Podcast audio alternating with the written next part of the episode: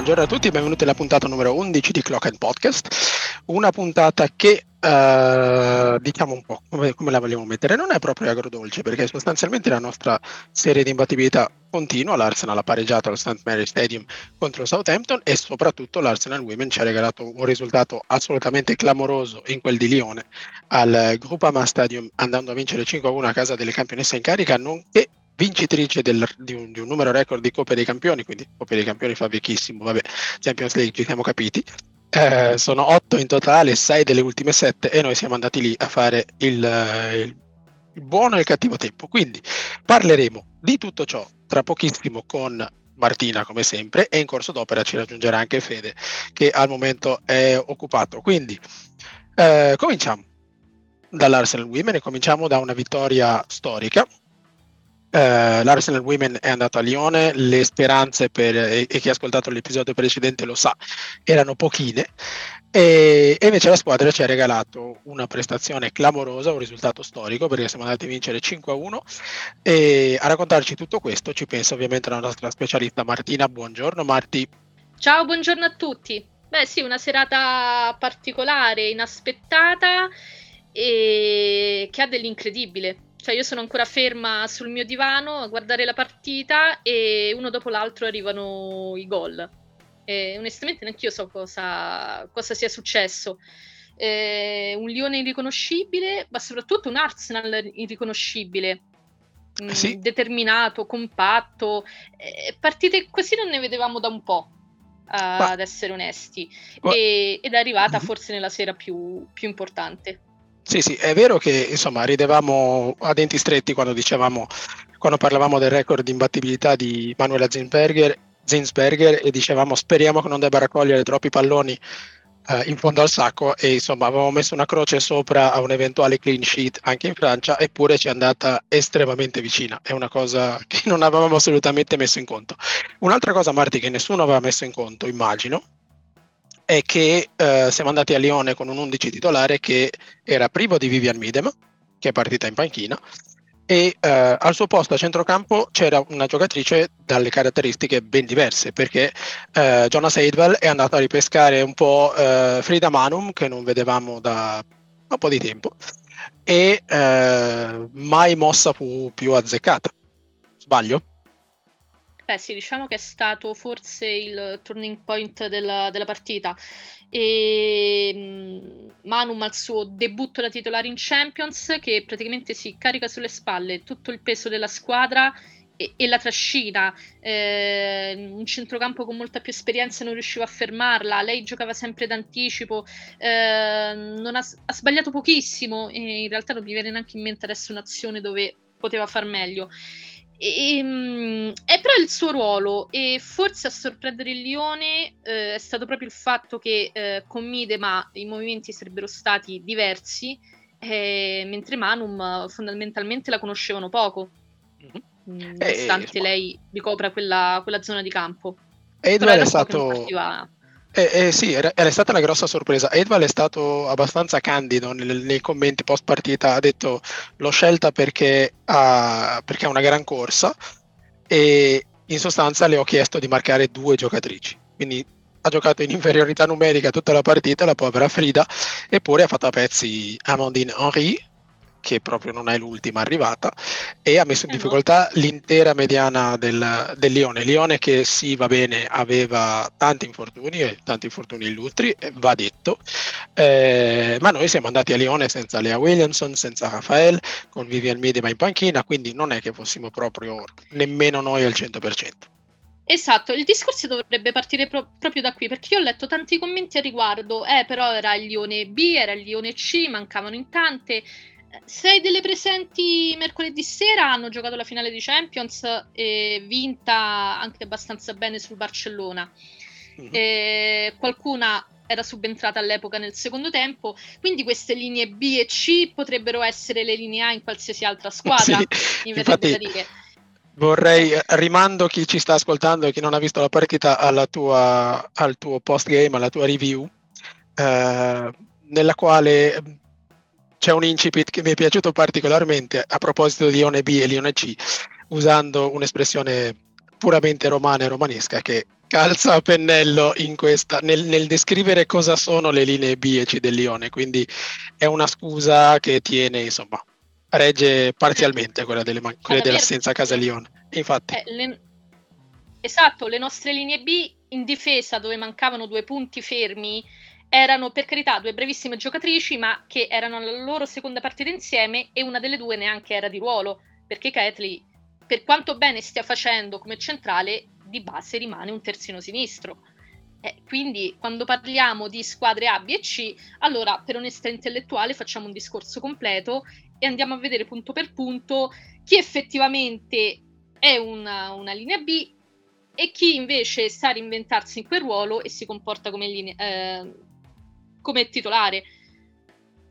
Sì, sì, è un discorso che vale tra l'altro al di là della partita con il Lione perché andando a vedere la nostra formazione, eh, come dici tu, Steph Catley è un terzino ed è probabilmente uno dei migliori terzini mancini in Europa e ha fatto la centrale. Eh, Lotte Webenmoy è in sostanza una riserva di, di Lea Williamson e Rafael, è la prima riserva ma resta comunque una seconda scelta.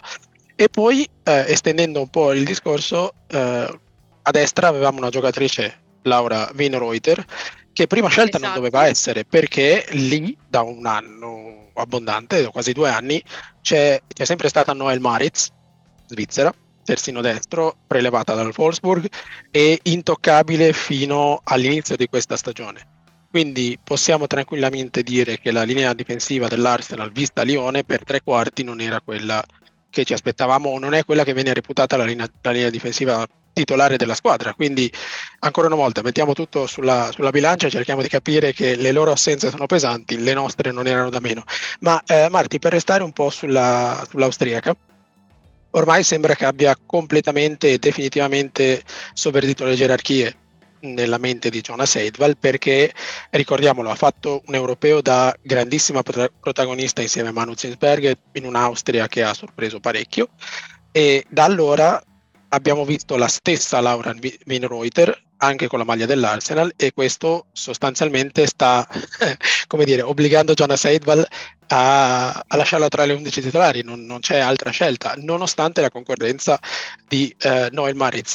Eh, credi che sia una scelta definitiva, per quanto siano definitive le scelte nel calcio ovviamente, eh, oppure pensi che Noel Maritz poi eventualmente lungo la stagione riprenda, si riprenda al suo posto?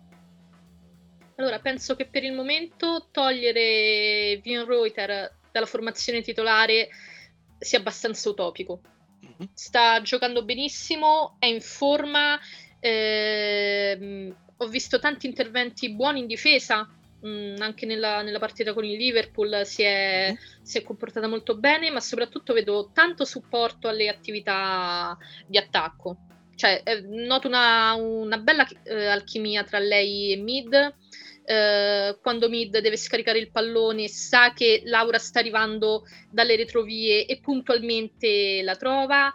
Eh, è in un momento di forma ottimo, d'altronde, come ben dicevi, anche all'europeo si sono viste tante cose positive. E certo, questo nulla toglie al valore di Maritz, che se da una parte abbiamo Catley, che è tra le terzine sinistre più forti in Europa, Maritz sulla destra può dire benissimo la sua è un momento così. Eh, e poi l'hai detto tu, nel calcio le scelte non sono mai definitive. Per ora vedremo, è così. Poi a lungo andare sì, vedremo. E comunque la stagione è talmente lunga e piena di, di partite che, che ci sarà posto per tutte. Vero, anche perché dall'ultima volta che abbiamo parlato, Marti, abbiamo vinto a Lione, però poi abbiamo vinto mm-hmm. anche a casa del Liverpool, eh, domenica pomeriggio, all'ora di pranzo per essere precisi. Eh, abbiamo vinto 2-0 a casa del Liverpool, quindi confermando la striscia positiva che dura ormai da 11 partite se non sbaglio. Manuela Zinsberger mm-hmm. continua la sua serie di imbattibilità, adesso siamo a 10 clean sheet consecutivi in, in Super League, era già un record quando, quando, ha portato a casa il nono, adesso sta estendendo la sua serie. Eh, la notizia... E Marti, mi permetto di aggiungere sì. una cosa, mm-hmm. il, gol al, il gol a Lione è arrivato proprio per una disattenzione sì. che forse potevamo evitare. Brucia quasi, è quasi un peccato. Brucia quasi. Sì. Guarda come, come cioè, possono cambiare le cose. un neo a quella partita, forse quel gol concesso un po' sì. così. Guarda, l'assurdità di questa conversazione, siamo qui a dire avremmo dovuto vincere 5-0 a Lione, non 5-1. Peccato, peccato. Guarda come possono cambiare le cose. Um, sì, tornando al, al Liverpool, dicevo, eh, Viviani Mideman non ha giocato nemmeno lì. E a questo punto, Marti, bisogna farsela qualche domanda. Ora, Diciamo che a Lione forse il, la scelta pareva una scelta più tattica che altro per, per garantire più corsa, più copertura, eh, più capacità nel portare palla, comunque tutte le caratteristiche di Frida, Frida Manum. Eh, però a Liverpool Vivian Midema era ancora seduta in panchina e ricordiamo che prima della partita con il Lione era uscita anzitempo e non l'aveva presa proprio bene bene bene. Marti, ehm, dobbiamo cominciare a preoccuparci? Cosa, cosa succede? Succede che Midema non sta attraversando un momento di, di forma ottimale rispetto ad altre compagne ed è giusto che sieda in panchina. Che a, per continuare sulla falsa riga delle conversazioni assurde che stiamo avendo, l'immagine, immaginare Vivian Midema trattata come tutte le altre, no, è ovvio, è, è chiaro che deve essere così però sono quelle scelte che per un allenatore sono sempre molto molto molto delicate. Oddio, finché vince va tutto bene. Ha vinto 5-1 a Lione, ha vinto 2-0 a Liverpool, quindi come fai a criticare Jonas Eidval? Però sono scelte che rischiano di pesare un po' sullo spogliatoio e sulla stagione. Eh, questo però sta all'intelligenza dei, dei soggetti chiamati in causa eh, capire il momento. Cioè, l'allenatore non deve fare le scelte che sono più popolari o più comode. L'allenatore deve fare le scelte giuste. A Lione è stato giusto mettere come numero 10 Manum? Sì, per tanti motivi, alcuni dei quali abbiamo già detto. A Liverpool, idem. Se noi andiamo sì. a vedere il campionato di, di Midema, per carità, ha fatto il suo, però qualche neo c'è non possiamo dire che è la midema uh, del, dell'annata del titolo. No, è molto meno, si vede meno, diciamo. Influisce, no, influisce altrettanto, però il suo nome appare chiaramente molto meno tabellino dei marcatori, quello ormai è Probabilmente appurato. È il ruolo, è il ruolo che, che, le è stato cucito addosso recentemente, ossia un po' più lontano dalla porta. Però la stessa Midema ha sempre detto a me piace giocare in quella zona di campo. Certo. A questo punto, insomma, non si può avere tutto. Sì, io, per quanto mi riguarda uh, è giusto che sia in panchina, ma altrettanto giusto darle il giusto minutaggio e magari riportarla lì dove riesce a essere ancora più incisiva. Il giochino di Midema come 10 è stato scamato nella scorsa stagione. Mm-hmm. Ci ha mhm. aiutato tanto a recuperare dopo un periodo di blackout, abbiamo sorpreso tutti. Ora però non funziona più. No, effettivamente poteva essere, è stata una grande sorpresa, una grandissima sorpresa. Tra l'altro lanciata da Jonas Eidval in occasione della trasferta a casa del Chelsea, quindi quella che poteva essere la partita decisiva della stagione scorsa, del campionato scorso, è finita 0-0, l'Arsenal usciva da un periodo molto molto molto complesso e eh, ancora una volta è sembrata, all'epoca è sembrata essere una scelta azzardata, una, una scelta che però poi ha finito col pagare perché l'Arsenal da quel momento con quell'assetto ha ritrovato una, un filotto di vittorie che ci ha portati a un misero punto dal titolo, non, ma non rimanghiamo questi brutti ricordi, pensiamo al futuro. Eh, a questo punto Marti, ehm, come facciamo a rimettere in sesto Vivian Midema e soprattutto quando? Ti aspetti che, questa, che questo assetto e che quindi questo 11 titolare venga confermato anche eh, anche, con, anche, con, lo Zurigo ad esempio, oppure ti immagini un tra- una sorta di turnover che riveda, che, che riporti Viviani Medema al centro del, del, progetto? Difficile a dirsi perché Edval non è che dà tante certezze da, da questo punto di vista, eh, ti aspetti qualche cambio sì, ma poi magari ti, ti rimette la stessa squadra titolare che ha giocato tre, tre giorni prima e, e rimani quasi sorpreso. Però mm-hmm. io penso che, che Midema tornerà a giocare, si riprenderà il suo posto di titolare, magari in un'altra veste però. Mm, magari sta preparando... Sì, attaccante, più vicino alla porta sicuramente. Magari ecco, Edward sta preparando a modo suo il rientro. E comunque so. era evidente che Mideva avesse bisogno eh, di riposo. Eh. Anche con la nazionale nelle ultime gare è stata rimandata a casa perché aveva dei problemi, un presunto sì. virus, non si sa bene cosa. Quindi qualcosa c'è. No, è chiaro che poi ricordiamolo, ha giocato l'europeo, ha, ha, giocato parzialmente, meno che parzialmente l'europeo, l'hanno buttata in campo perché era indispensabile, eppure eh, se non era ancora positiva al Covid era appena uscita e chiaramente non era, non era in condizione, l'abbiamo vista tossire eh, praticamente sputare i polmoni in campo, quindi chiaramente non doveva scendere in campo, l'hanno, ce l'hanno mandata di forza e probabilmente sta pagando sta pagando un po' questo, sta pagando quello, adesso, sì, quindi sì. vedremo un po'. Hai, hai, hai, fatto cenno alla formazione che è andata in campo contro Liverpool, che era la stessa identica formazione che Eidval ha mandato in campo a, a Lione. Anch'io ero sorpreso quanto te, mi sono chiesto se non fosse semplicemente una sorta di ricompensa per quelle che avevano fatto l'impresa. Sì, potrebbe essere questa la chiave di lettura. Mm, questa, ma anche il fatto di rafforzare ancora di più uh, l'identità della squadra. Più partite si giocano insieme, più si trovano i ritmi, più si trovano i passaggi, più si trova il, il giusto feeling. E, mm. e da una parte è giusto, dall'altra però io continuo a vedere qualcuno che magari un po' di riposo lo merita. Lo, lo meriterebbe, sì. Eh, c'è una giocatrice che è sparita completamente dai radar a proposito di quelle che hanno bisogno di giocare e quelle che hanno bisogno di riposo ed è eh, Mana Iwabuchi che non vediamo più da tempo in memoria, quindi chissà che la partita interna con lo Zurigo, che non è proprio sarà una passeggiata di per sé, ma comunque resta la partita più semplice del girone di Champions non ci permetta di rivedere qualcuna di queste giocatrici e magari dare un, colpo, dare un turno di riposo a Beth Mead, una che non si è mai fermata, e uh, a centrocampo magari anche a Lia Velti perché uh, ormai Lia Velti ha completato il suo percorso. Ha segnato il suo primo gol in Super League Marti, quindi praticamente ha finito, ha finito il livello, basta, non, non ha più niente da dimostrare momento storico e per chi non l'avesse visto vi invito a recuperare gli highlights perché non è tanto il fatto che lì Avelti abbia segnato e ha segnato tra l'altro un gran gol. Ma la reazione, di tutta, la reazione di tutta la squadra era non ci credeva nessuno, sembrava l'evento del, del millennio in sostanza e ci siamo Beh, andati poco lontani. Sicuramente lo è. Ma in realtà Velti aveva già segnato in un'altra occasione, era una gara di coppa che non è stata trasmessa, non c'era la copertura televisiva, quindi noi il primo vero gol di Velti, cioè esatto. terzo, era una gara di può, es- può, essere di Continental contro il West Ham, se non sbaglio. due sì. anni fa, uno o due anni fa. Se nessuno l'ha visto, però forse non esiste. Siamo sempre ai soliti. Un gol segnato eh, sì. senza nessuno esiste davvero.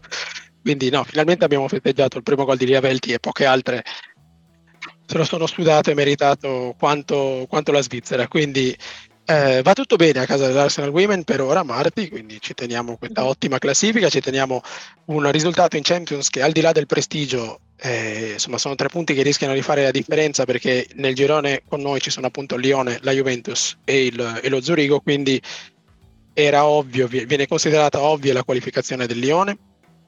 Resta da vedere chi si qualifica secondi tra noi e la Juventus. E avendo fatto tre punti a casa del Lione, forse abbiamo già quel vantaggio in più quel vantaggio determinante che ci permetterà di accedere al secondo turno. Ma eh, insomma, c'è tempo prima di... psicologico. Esatto, diciamo che noi abbiamo fatto punti là e adesso vediamo cosa fanno loro. E tra l'altro affrontano Lione questa settimana, quindi vedremo un po', vedremo un po come andrà. Noi vedremo come si comporteranno le ragazze con lo Zurigo. È ovviamente indispensabile confermare i tre punti fatti con, con Lione perché se poi non fai punti con lo Zurigo allora siamo da capo. Um, chiudiamo questa parentesi molto positiva sull'Arsenal Women che ci regala grandi soddisfazioni e apriamo quella eh, sull'Arsenal maschile, l'Arsenal di Arteta, che eh, questo weekend ci ha lasciati un po' in soppa. Non del tutto soddisfatti. Eh, ed è arrivato con noi anche Federico, che ci ha raggiunto in corso d'opera, come dicevo, quindi ciao Fede. Ciao a tutti. E possiamo cominciare a parlare un po' di quello che è successo al eh, St. Mary Stadium, dove ci siamo fatti raggiungere da un Southampton che eh, nel primo tempo abbiamo messo sotto senza grosse difficoltà e che poi uh, da una parte per le occasioni che abbiamo sprecato noi, dall'altra per meriti loro, e, insomma, ci ha raggiunto e in sostanza ha meritato, ha meritato questo pareggio. Eh, cominciamo, non voglio soffermarmi troppo sull'arbitro perché ha avuto un metodo di giudizio strano, difficile da, da comprendere, lasciava correre ma senza, senza una logica.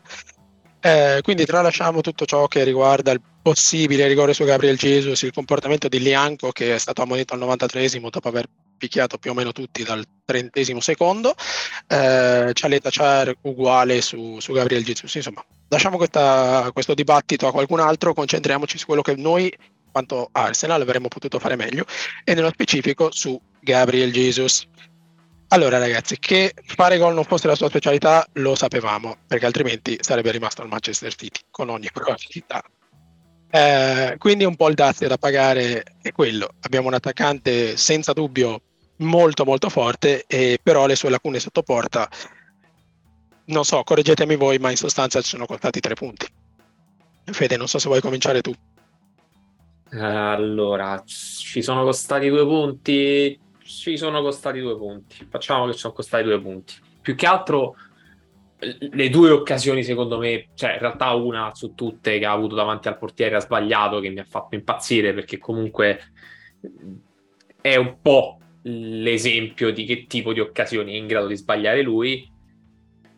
Purtroppo. Ed è pure il fatto che tu comunque devi sempre fare un po' un bilancio tra quello che ti dà e quello che ti toglie in campo. Eh, ha detto anche che un certo tipo di lavoro che lui fa col pallone, per esempio nel recuperare il campo, nel proteggerlo, nel risalire, eh, altri giocatori non te lo danno. Quindi, diciamo, mh, mm, eh, oddio, è una, cioè una partita veramente difficile da commentare in maniera troppo dettagliata perché mi sembra la classica partita per cui a un certo punto le vinci tutte, una la devi, la devi sbagliare, cioè proprio la tassa che devi pagare quando ne vinci 6-7 di fila. E...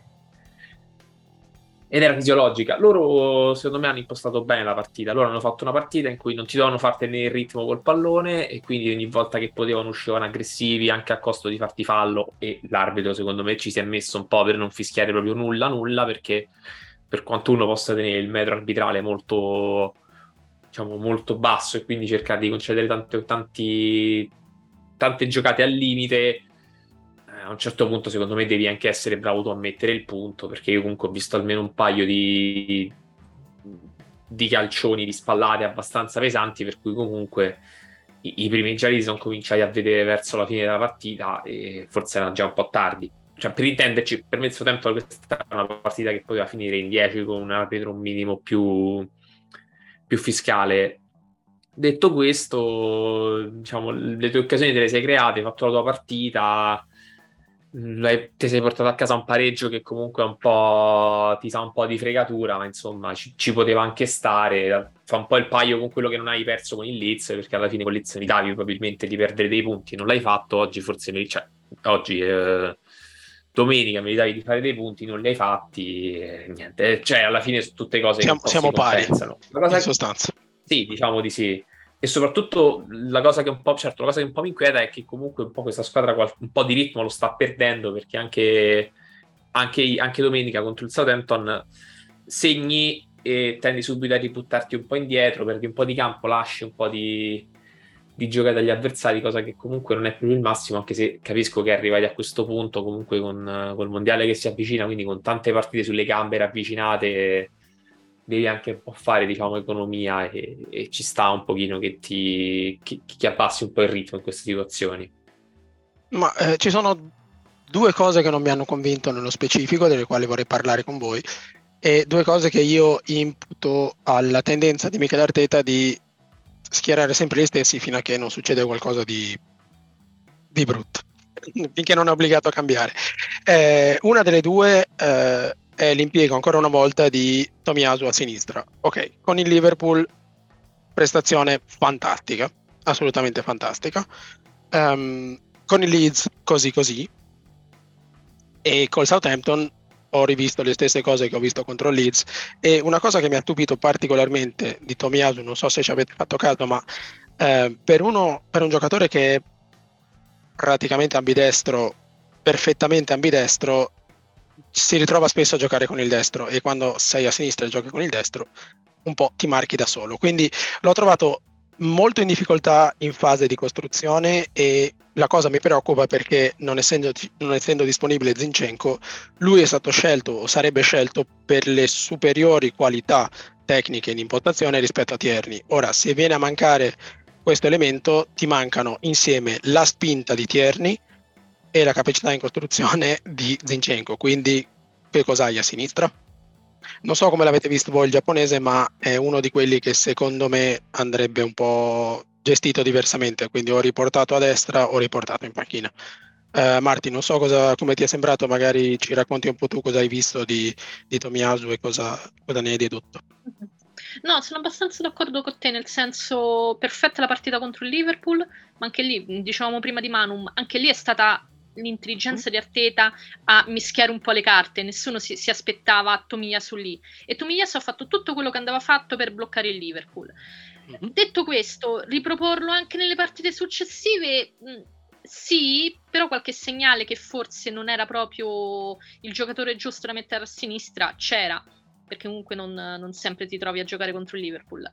Eh, io avrei preferito Tierney, sia perché è più di ruolo, sia perché secondo me da, una, da quel lato di campo dà una maggiore spinta. Come tu, dici tu, Tomiyasu tende a giocare molto con il destro, ma lo fa mm-hmm. perché lui di base gioca dall'altro lato, dove ora è un po' difficile togliere White. No, sì, tocca, ormai White eh, tocca. Anche lì faccio fatica a pensare White eh, in panchina o rimesso al centro sacrificando uno tra, tra Gabriel e Saliba. Mm-hmm.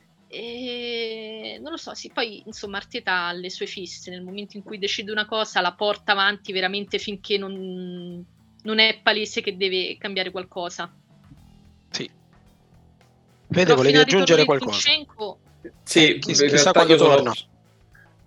Io sono abbastanza, cioè non sono troppo d'accordo con questo discorso perché è vero che Tierney giocando sul lato sinistro è tendenzialmente portato a giocare con il piede forte, però è anche vero che Tierney col pallone non ti dà le uh-huh. stesse cose che ti dà Tomiyasu anche sul lato debole del campo. Cioè, Tierney dentro il campo ad appoggiarsi alle mezze ali non, non, non lo fa, cioè non, è un tipo di movimento che lui non ha e uno dei problemi alla fine che secondo me si sono un po' visti anche l'anno scorso è che a sinistra tu comunque eri costretto ad andare in un certo modo, cioè a far entrare Martinelli dentro il campo e a far salire, e a far salire Tierney perché uh-huh. tendenzialmente non riuscivi a fare altrimenti.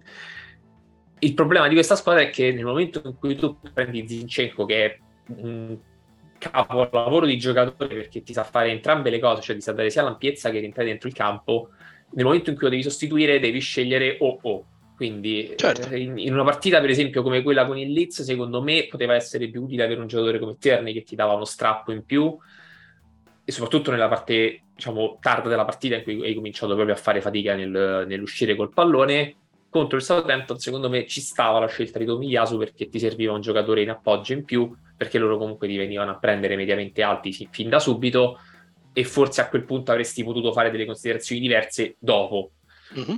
E secondo me questo è, è indiscutibile. Ehm... No, il problema per Poi... me, Fede, è che Tomiyasu non l'ha fatto. Di, quello che, quello che mi è rimasto di Tomiyasu è che riceveva palla nel mezzo spazio di sinistra dove doveva essere, però tornava quasi sistematicamente indietro. E quindi... so, perché quello purtroppo è, quello che ti dicevo, cioè Zinchenko quella cosa lì te la garantisce perché lui ha oltre a saper fare quel tipo di movimento, è anche un mancino naturale e quindi il pallone lo fa giocare con un po' più di serenità. Cioè, Tomiyasu contro il Liverpool, secondo me, ti fa una bella partita perché deve fare una partita, non dico solo difensiva, ma comunque per lo più difensiva. E infatti Salah non si è visto praticamente. E, a parte che avendo visto poi le altre partite del Liverpool, non, forse non era proprio il campione più adatto, ma vabbè.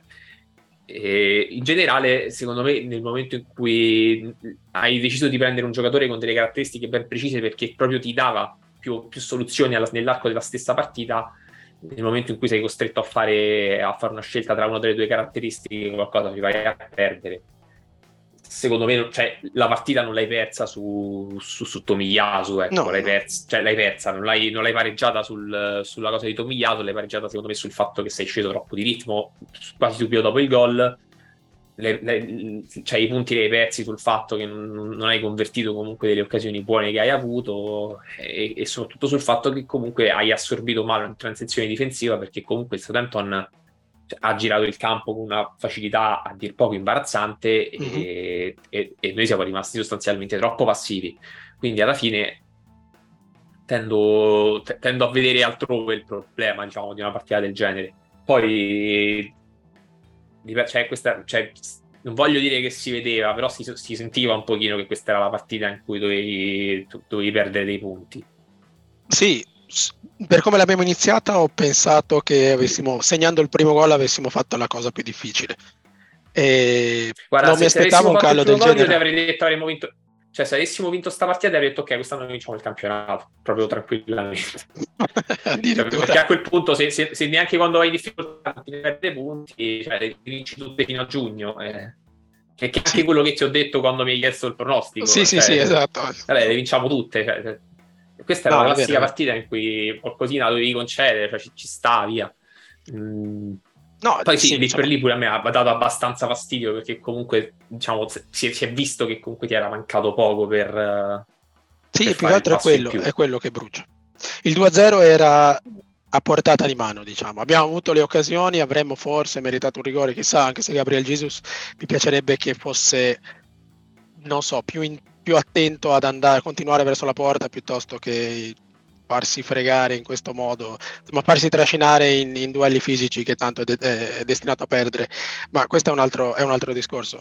Ho avuto l'impressione che il 2-0 fosse a portata di mano fino all'intervallo, da lì in poi ho visto una squadra ferma, quasi, quasi ferma, diciamo, anche in quegli elementi come Thomas che il giovedì col PSV Eindhoven non avevano giocato. Ho visto ad un certo punto una squadra assolutamente sulle ginocchia e qui vorrei agganciarmi a, al, al, discorso dei cambi, della gestione delle forze, del turnover di Arteta perché ehm, in sostanza anche quest'anno e il momento specifico lo obbliga un po' a, a fare certe scelte, i cambi sono sempre gli stessi, quindi dentro Nketia, dentro Fabio Vieira, eh, dentro un terzino sempre per fare fiatare uno dei, due, uno dei due esterni difensivi, ma c'è poca, non lo so, c'è, poca, c'è tanta prevedibilità. E nello specifico, non so, mi direte cosa ne pensate voi, ma eh, la partita era parecchio intensa, i ritmi erano alti, gli scontri, i duelli erano tanti a livello fisico, erano molto, molto importanti. E mandare dentro uno come Fabio Vieira per me eh, era metterlo un po', esporlo nel, nei suoi peggiori difetti in questo momento, per, senza nulla togliere la qualità del portoghese, ma diciamo che gli uno contro uno, i duelli fisici, eccetera, non sono ancora il suo pari quotidiano. Quindi ho, ho l'impressione che Arteta sia andato più per abitudine che per convinzione quando ha tolto Odegaard. Mm, stavo pensando a chi altri, a chi altri poteva avere a disposizione, diciamo che mm, non so, c'era, volendo... c'era Sambi. Sì, ok, sì, ci può stare. Almeno a livello fisico un po' più, che, diciamo, un po' più pronto. Idealmente a te serviva un giocatore offensivo, cioè è lì è arrivato a un punto in cui semplicemente butti i giocatori offensivi che ha in campo e... Sì, però cioè, c'è anche l'opzione di non togliere cioè, Odegaard, ad esempio. Beh, oddio, Odegaard mi sembrava abbastanza cotto, però. Cioè, io certo. è vero che aveva praticamente segnato due minuti prima, però comunque cioè, quello scatto che ha fatto sul gol poi annullato era potenzialmente cioè, poteva essere tranquillamente l'ultimo. sì. No, è verissimo, eh, però diciamo, mi sembrano cambi più da abitudine. È, è, questo che, è, sì.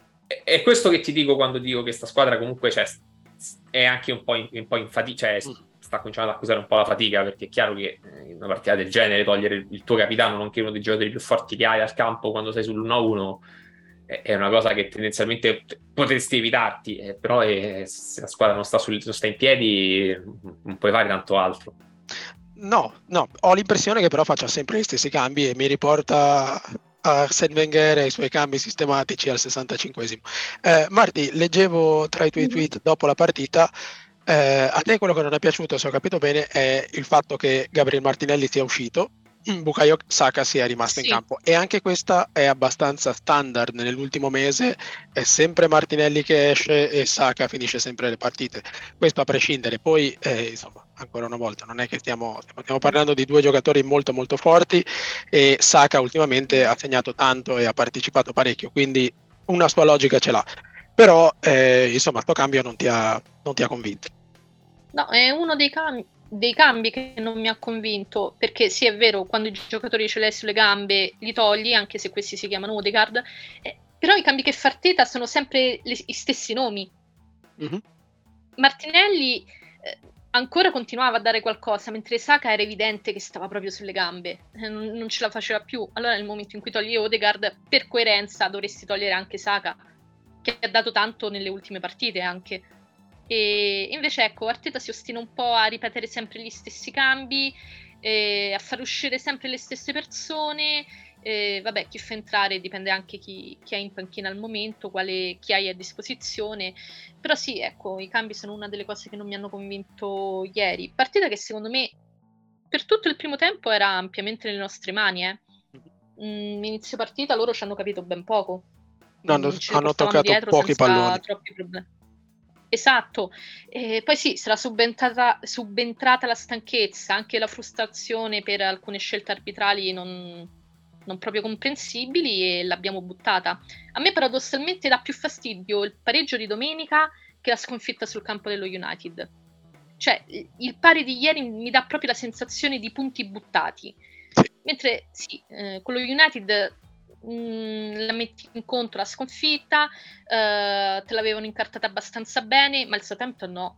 Il Southampton è riemerso nel momento in cui noi eh, abbiamo abbassato i ritmi e ci siamo fatti un po' condizionare da, mh, mm, da tanti fattori. Quindi se la traduco... che potevamo benissimo portare a casa. Se la traduco in parole povere, eh, il Southampton l'abbiamo riportato in partita noi, lo United almeno qualche merito proprio ce l'aveva. Diciamo. Sì. Proprio cioè, io ieri spiccio ho visto spiccio. Partita... Sì, eh, oddio, magari spiccio, spiccio non, non, rende l'idea, però sì, il concetto è questo qui. E l'Arsenal ieri era in, era in, controllo della partita, almeno per i primi 45 minuti. E poi sì, possiamo discutere dell'arbitro, tutto quello che volete, ma eh, appunto Gabriel Jesus che sbaglia uh, gol impossibili. Cioè, in questa stagione gli abbiamo visto fare gol da posizioni eh, assurde, con tre uomini addosso. Ricordo le prime partite. Sì. E poi mi sbaglia. Eh, mh, mm, azioni no, che, cioè, io stavo già esultando. E, e invece no, mh, mm, sbaglia la cosa più semplice. E allora lì sì, tu puoi ricriminare quanto vuoi, ma l'hai buttata te. Perché poi è ovvio che quegli altri prendono fiducia, cominciano ad attaccare e, il gol prima o poi arriva. E il sì. gol del, del Southampton poi nel secondo tempo era nell'aria. Sì, lo hanno, lo hanno, lo hanno meritato. E c'è poco da dire, sì, ci sono tanti fattori esterni, ma sostanzialmente loro non hanno, non hanno rubato nulla. Nel primo tempo non li abbiamo puniti quando avremmo potuto e dovuto, nel secondo sono cresciuti, il loro gol se lo sono portato a casa in maniera più che meritata. Um, Dietro un'altra cosa che non mi ha convinto per la prima volta questa stagione è, um, è, stato, è stata la prestazione di William Saliba. Fino a qui una certezza. Al St. Mary's l'ho visto molto molto molto esitante. Più volte ha fatto per andare sul pallone, poi si è fermato e Gabriel ha dovuto accelerare per andare a chiudere. Tanti, tanti piccoli errori che restituiscono un'impressione di un giocatore che con la testa non era, non era lì che eh, poi ancora una volta a 21 anni ci sta, per carità ci mancherebbe, però eh, rende un po' la sensazione di un, di un giocatore e puramente di un reparto che è, è, di una squadra, se vogliamo, stanca, più fisicamente ma anche probabilmente a livello mentale. Quindi non so se, se per voi, io non riesco ancora a decidere se il calo fisico è, eh, è, è, semplicemente fisico oppure se c'è una componente mentale che fa in modo che certe transizioni, certi recuperi, certi, certe impostazioni diventino troppo dispendiose a livello fisico per, il, per la nostra difesa e per il nostro centrocampo. Forse vado troppo ah. lontano con la mia analisi, non lo so, le mie fisime. Ah, per me è un po' di stanchezza, sai. Mm, cioè adesso ovviamente siamo scottati per, per come è arrivato questo pari e magari a mente ancora più fredda mh, mm, ci ragioniamo anche meglio. Per me è un calo fisico che ci sta perché comunque ne ha giocate tante, Arteta tende a far giocare sempre le stesse persone, i cambi sono sempre i soliti, e... però che ci sono delle cose che mancano, ma non tanto nei movimenti, mm, parlo proprio di, di gol, gol mhm. facili mm-hmm. che poi non vanno a referto. Questa potrebbe cominciare a diventare un, un problema a lungo andare. Sì, sono, sono, abbastanza d'accordo, e, però diciamo, su molte cose tendo a dare molto di più la colpa alla tenuta fisica, perché semplicemente il calendario che, che, hanno affrontato è folle. Cioè, anzi, messo in prospettiva con quello delle altre squadre, il nostro è anche fin troppo gentile, perché alla fine hai giocato un giro di Europa League in cui hai dovuto affrontare seriamente due partite, ma dove comunque i tuoi 3-4 titolari riuscivi a tenerli a riposo più o meno sempre. Io vedo quello che ha fatto il Tottenham con, con il Newcastle, era una squadra che a corto di risorse, con molti giocatori assenti, è andata a perdere con il Newcastle dopo che ha perso con, uh, con lo United. Quindi alla fine, mettendo anche un po' in prospettiva la nostra stagione con quella delle altre squadre, mi sembra comunque tutto molto più razionalizzabile in maniera abbastanza tranquilla. Quindi tenderei a prenderla anche con, uh, diciamo, con, con la giusta serenità in una situazione del genere soprattutto, certo, la cosa che un po' ci frega è che comunque molti giocatori al mondiale ce li avremo anche noi e a quel punto eh, torna meglio poi dopo. Sì, cioè, sarà... Alla fine stiamo facendo i conti, cioè, con il mondiale a tre settimane. E che sarà una grossa incognita per tutti. Noi sì, forse siamo, messi me- siamo sicuramente messi meglio di altri. Eh, e da una parte credo che ci siano alcuni commissari tecnici che ci danno una mano, eh, vedi Southgate che ignora completamente Ben White ad esempio, eh, Aaron Ramsdale è ancora una riserva, insomma forse da quel punto di vista potrebbe, potrebbe andarci anche bene e la stessa cosa vale per il, per il commissario tecnico del Brasile sì, che e, e, e, ci lascia di più secondo me vedendo l'Inghilterra delle ultime giornate cioè delle ultime uscite se cioè se vanno in fondo nel mondiale comunque eh, eh, non è proprio diciamo così, così facile da prevedere, mettiamola no. così. No, sono, sono, hanno, hanno, un'involuzione abbastanza, abbastanza incredibile. Eh, ragazzi, da qui al mondiale ci sono ancora sei partite da affrontare e visti i secondi tempi contro il Leeds e contro il Southampton, insomma, eh, qualche campanello d'allarme c'è. La prima di queste sei partite la giochiamo giovedì in Olanda a casa del PSV, in in una partita che potrebbe certificare la nostra qualificazione al, ai sedicesimi di Europa League. Quindi ricordiamo che siamo primi, ci basta un pareggio per arrivare primi nel girone, per restare primi nel girone e quindi è un po' una domanda ricorrente da quando abbiamo cominciato l'Europa League. Eh, come andiamo ad affrontarla questa partita? Perché la squadra è chiaramente in difficoltà fisica. Quella col PSV non è l'ultima partita del girone e non è neanche decisiva perché poi ospiteremo lo Zurigo e lì fare tre punti potrebbe essere molto più semplice. Quindi eh, non so voi, non mi piace dare partite perse così a, priori, ma eh, fossi Michele Arteta penserei seriamente ad un turnover molto molto molto più eh, come dire, molto più massiccio rispetto a quello che abbiamo visto. Fede, dicevi, abbiamo sempre fatto riposare 3-4 titolari. Eh, perché non farli riposare tutti sto giro a Eindhoven anche se perdiamo col PSV? Marti, tu cosa faresti al posto di Michele Arteta? Proseguiamo con la linea attuale o cambiamo o rivoluzione completa? Allora, io manderei in panchina chi, chi proprio non ce la fa più. Mm-hmm. Eh, manterrei comunque un, un'ossatura perché quella ci, ci, deve essere, cioè cambiare 11 titolari così di botto, no, cioè rischiamo di andare all'altro estremo. Un'ossatura mm-hmm. buona e poi perché no dare spazio ai vari Marquinhos, Fabio Vieira, eh, questo sì. Magari in Ketia anche potrebbe avere qualche minuto perché ieri l'ho, cioè, l'ho visto entrare un po' così sottotono meno mordente del solito. Un minuto in più, sì, e forse ha bisogno di giocare un po' di più, di ritrovare un po' di più il feeling con i compagni, con la porta soprattutto. Perché credo che sia la vera unica punta di ruolo che abbiamo. Sì, sono, sono, d'accordo. Per, per, me, probabilmente devi andare con uh, eh, 8 riserve, 9 riserve, 10 riserve, tutte riserve. Andare. Tanto... cioè, devi... No, no, no, cioè, sei qualificato, sei quasi virtualmente certo di passare da primo. Cioè, fine, basta. Sì, sono, io sono d'accordo con te, Fede. Se, e se non è questa, deve essere quella con lo Zurigo, in cui veramente ti presenti, non dico con la... Anzi, con lo Zurigo veramente, cioè io spero mandino, la, mandino la, la squadra under 21. Ah, dipende, se sei già primo nel girone, probabilmente sì, la questione non si pone neanche. Diciamo che io farei veramente la rivoluzione adesso, anche se è il PSV, anche se giochiamo a casa loro, e il che vuol dire mandare in campo, al di là dei vari Turner e, e Sambi e Fabio Vieira ha però anche Marquinhos, però anche Cedric, eh, a sinistra per me può giocare anche Lino Sousa del, dell'Under 21 lo so che ho detto una parolaccia Fede scusami perdonami. Eh, ho detto Cedric senza preavviso. Eh, manderei veramente non voglio più vedere Saka non voglio, non voglio vedere uno tra Saka eh, o Martinelli o entrambi in campo col PSV. Mm, basta, anche se bisogna far giocare Nuaneri o, o chi altro. Però ho, avrei veramente voglia di vedere una squadra riposata contro Nottingham Forest per riprendere un po' di, un po di slancio.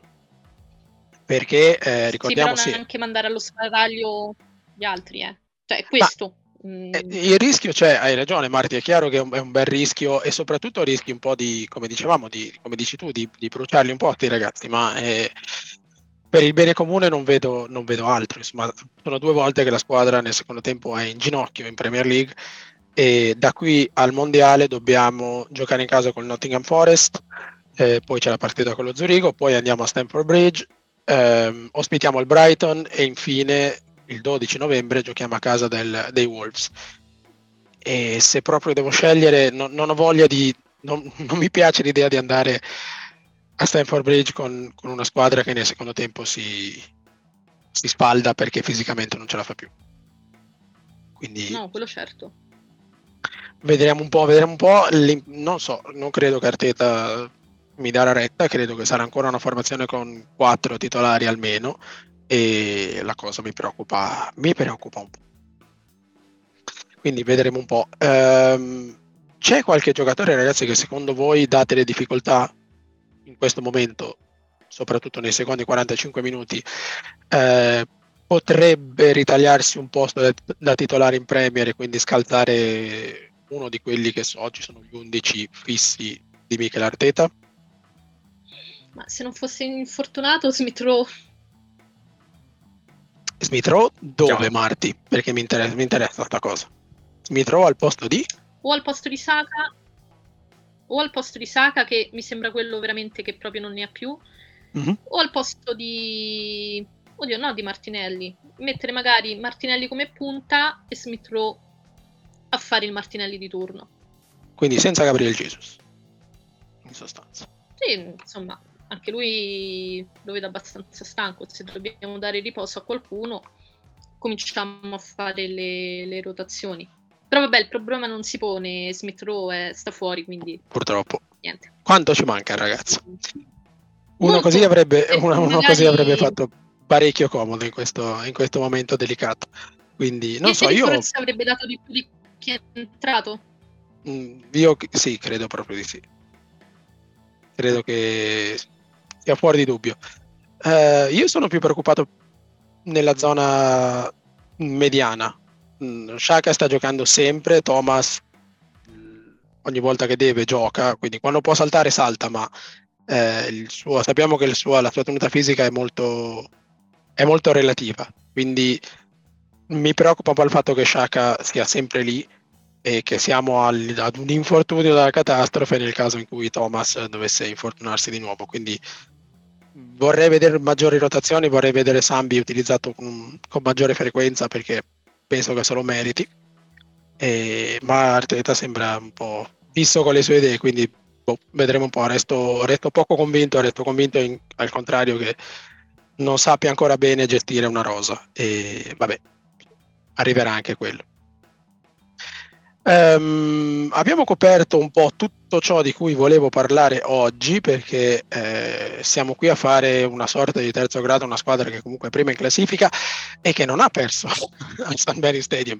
Ha pareggiato, pareggio che brucia, ma eh, insomma. Eh, infatti non, non abbiamo mettiamo, No, infatti siamo... Pensa quanto abbiamo messo in alto i nostri standard esatto, per, per lamentarci. Esatto. Esatto, e anche questo è un segno di, di, grande maturazione. Ricordiamo che avevamo una terapia di gruppo l'anno scorso dopo la sconfitta a Old Trafford e dopo la sconfitta con l'Everton, quindi quanta strada ha fatto questa squadra, è anche giusto ricordarlo e, ed è anche per questo che non è, non è giusto essere troppo cattivi né con il manager né con i giocatori perché fino ad oggi hanno fatto qualcosa di assolutamente straordinario.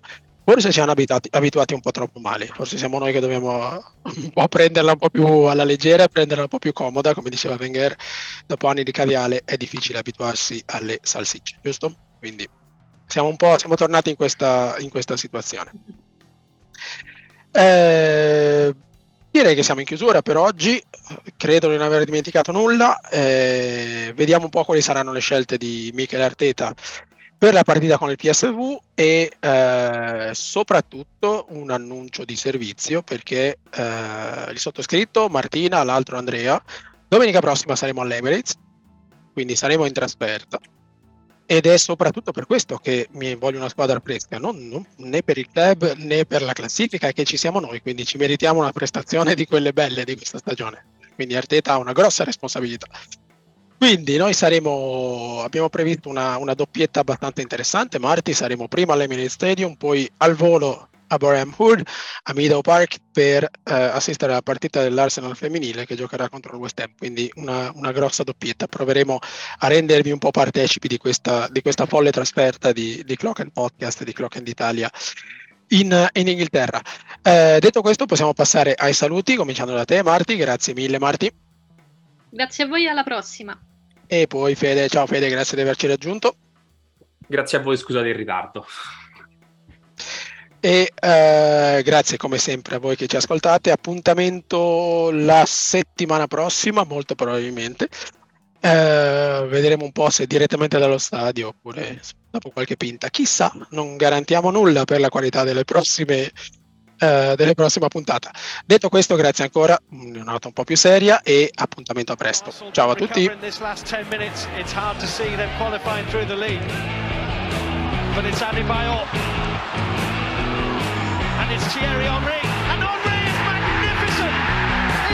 absolutely magnificent!